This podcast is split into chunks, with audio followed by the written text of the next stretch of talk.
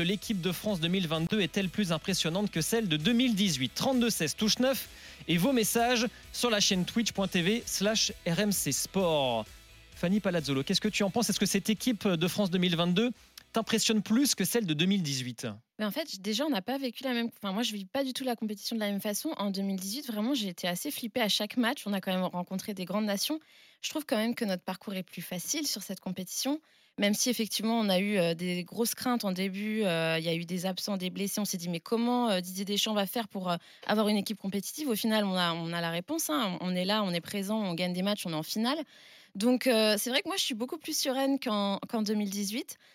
J'ai envie de dire que Ouais, moi je pense que finalement elle me, elle me, elle me fait moins peur, donc c'est qu'on doit être meilleur quelque part. Et puis Mbappé monte en puissance.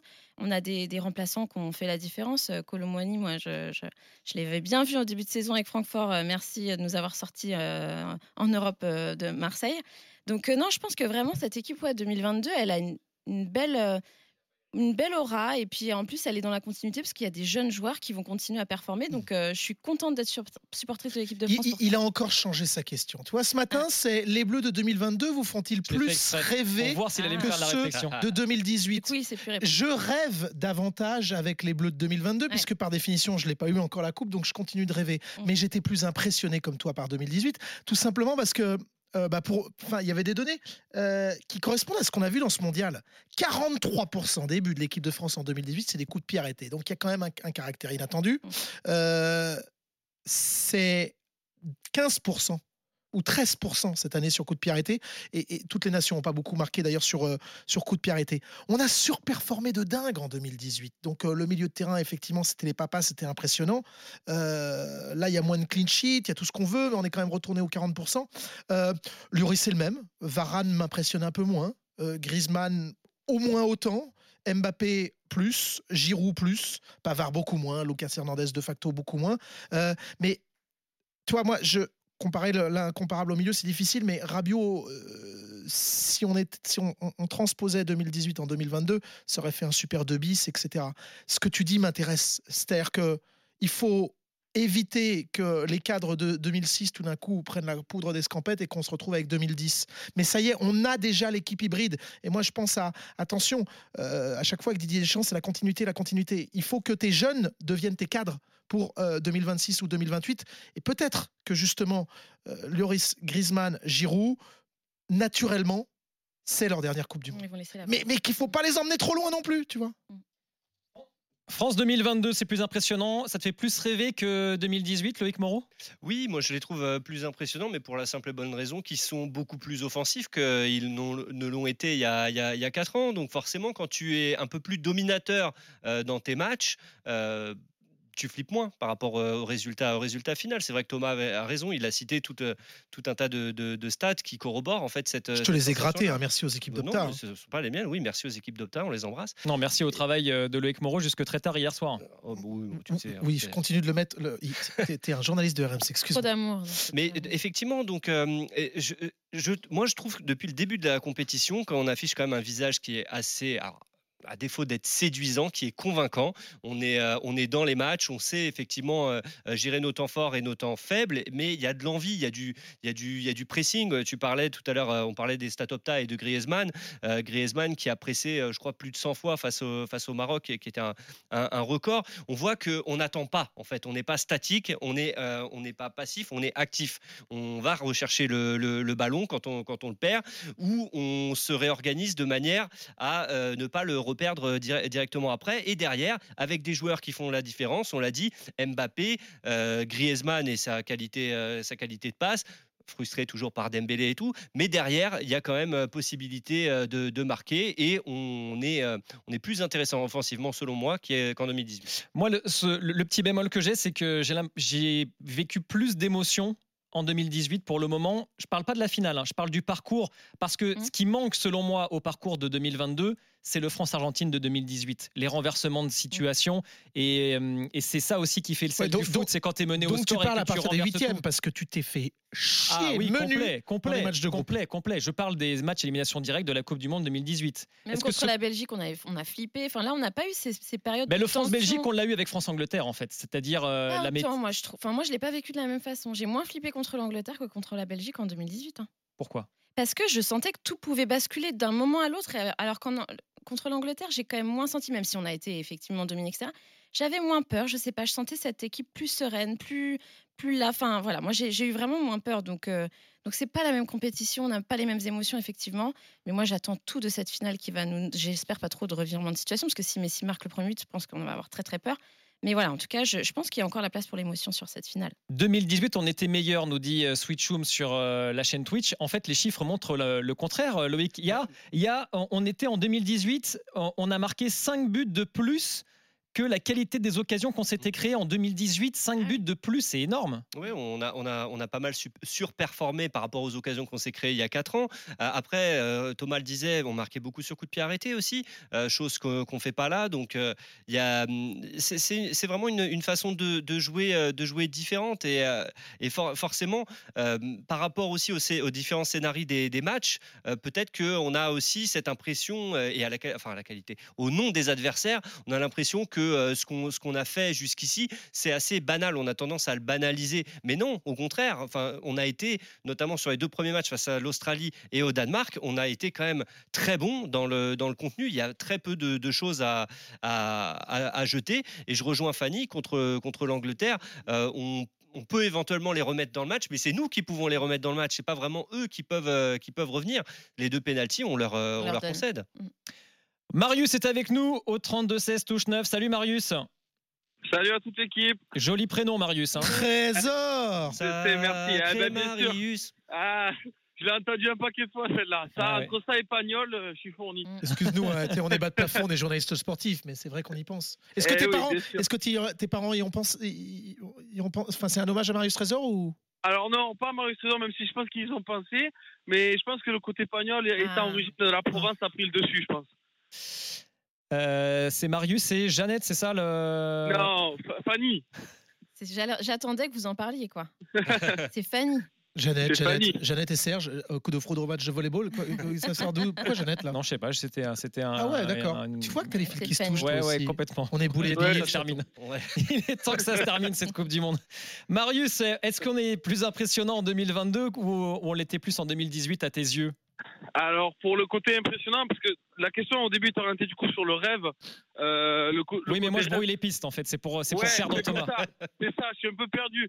Mais le, le, le côté rêve, j'aurais tendance à dire le, 2018 parce qu'il y avait aussi cette attente de 20 ans après. Mm. Euh, c'était la deuxième. Il y avait un peu le côté insouciant aussi de cette équipe qui était quand même très jeune, ce qui fait aujourd'hui du coup qu'on a qu'on est quand même beaucoup plus serein. Hein aussi avec un groupe quand même avec de, de, de certains cadres. Il y avait le, Mbappé vraiment la découverte un peu aux, yeux des aux yeux du monde entier. Notamment, je repense au match d'Argentine où c'est vraiment des souvenirs qu'on garde. Euh, voilà, où il y a moins ce côté euh, exaltant un peu sur cette Coupe du Monde. Après, euh, elle m'impressionne parce que, comme vous avez dit sur le plateau, on se demandait avec les ressources qu'a Deschamps, euh, comment on va faire On s'attendait à des joueurs. moi, par exemple, je pensais que Griezmann allait être bon comme on l'a toujours vu. Mais là, il, il superforme. Aujourd'hui, c'est vraiment un, cadre et que, euh, on a vu les références aussi à, à Griezmann, Kanté, tout ça, où vraiment il, est bon derrière, il est bon devant, il est, il est complet, il superforme, alors qu'on s'attendait à des joueurs. Je pensais pas qu'un Rabiot aujourd'hui, ça allait être indispensable aussi en équipe de France.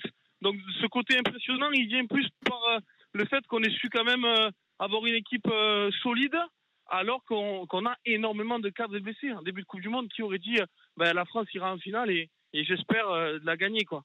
Marius et Jeannette, euh, je précise, euh, c'est pas sorti complètement, c'est pas, pas les fils qui se touchent. En fait, c'est le film de Robert Guédiguian sélectionné au Festival de ah. Cannes en 97. D'accord. Ah, J'imagine Robert la... Guédiguian qui en plus c'est marseillais. Et donc il y, avait de la, il y avait de la bonne bouffe évidemment dans le film. bien évidemment. Et c'est aussi le nom d'un restaurant. Voilà, il y a toujours un rapport avec festoyer pour Jérôme. En fait, je suis de partout. exactement, exactement, Marius. Donc euh, ça c'est pour la, dimension rêve et pour euh, pour pour l'autre dimension impression pour le, euh, côté sur, le terrain.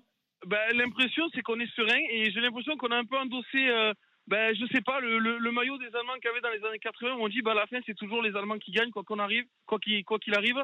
Et aujourd'hui j'ai l'impression que en fait, je, je sais pas, Giroud revenait sur ça d'ailleurs, notamment avec le, le penalty de Kane, donc l'occasion où il a l'occasion de revenir à 2-2 et où c'est plus le même match, et où, où Giroud dit euh, je sentais qu'on allait gagner quoi. On a l'impression qu'il peut rien arriver à cette équipe et que même quand elle subit un peu, il suffit d'une occasion et on est ultra performant. Il y avait une stat qui était ressortie et en, en 2018 c'était le cas aussi. Je crois que c'est une frappe sur deux, ça fait but quoi.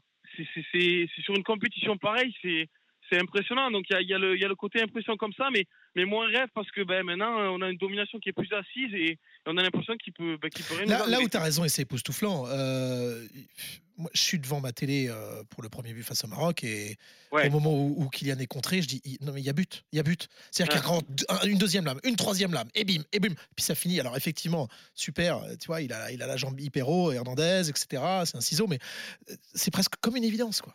On va évidence. Écoutons Walid Acharchour dans l'after l'autre soir. Euh, il parlait justement de cette comparaison entre les Bleus de 2022 et les Bleus de 2018 quand on me dit c'est l'équipe de France 2018, pour moi, c'est pas l'équipe de France 2018. L'équipe de France 2018 concédait beaucoup moins d'occasions. Cette équipe-là, avec le ballon, faisait quelque chose, avec Pogba, avec Griezmann, avec Mbappé. Là, aujourd'hui, que ce soit contre l'Angleterre ou contre le Maroc, moi, défendre, il n'y a pas de souci. De toute façon, on avait bien compris, hein, aujourd'hui, avec le, but euh, dans les cinq premières minutes, la physionomie de rencontre était totalement à l'avantage de, euh, de, Deschamps et de l'équipe de France, parce qu'ils allaient euh, user de contre avec Dembélé et Mbappé en vitesse. Mais c'est pas ce qu'on a vu, Gilbert c'est qu'avec le ballon, comme contre l'Angleterre, quand tu l'as récupéré, eh ben, c'était caricatural sur on envoie des longs ballons sur Mbappé et on n'en fait pas grand-chose.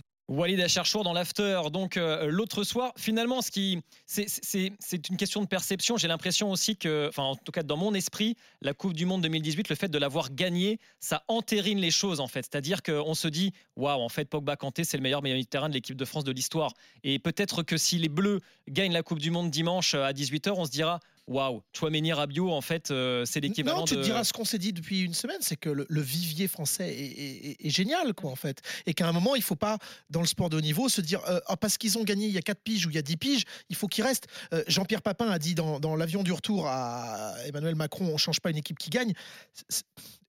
je l'aime, mon Jean-Pierre. C'est la pire sottise que j'ai pu entendre de toute ma vie.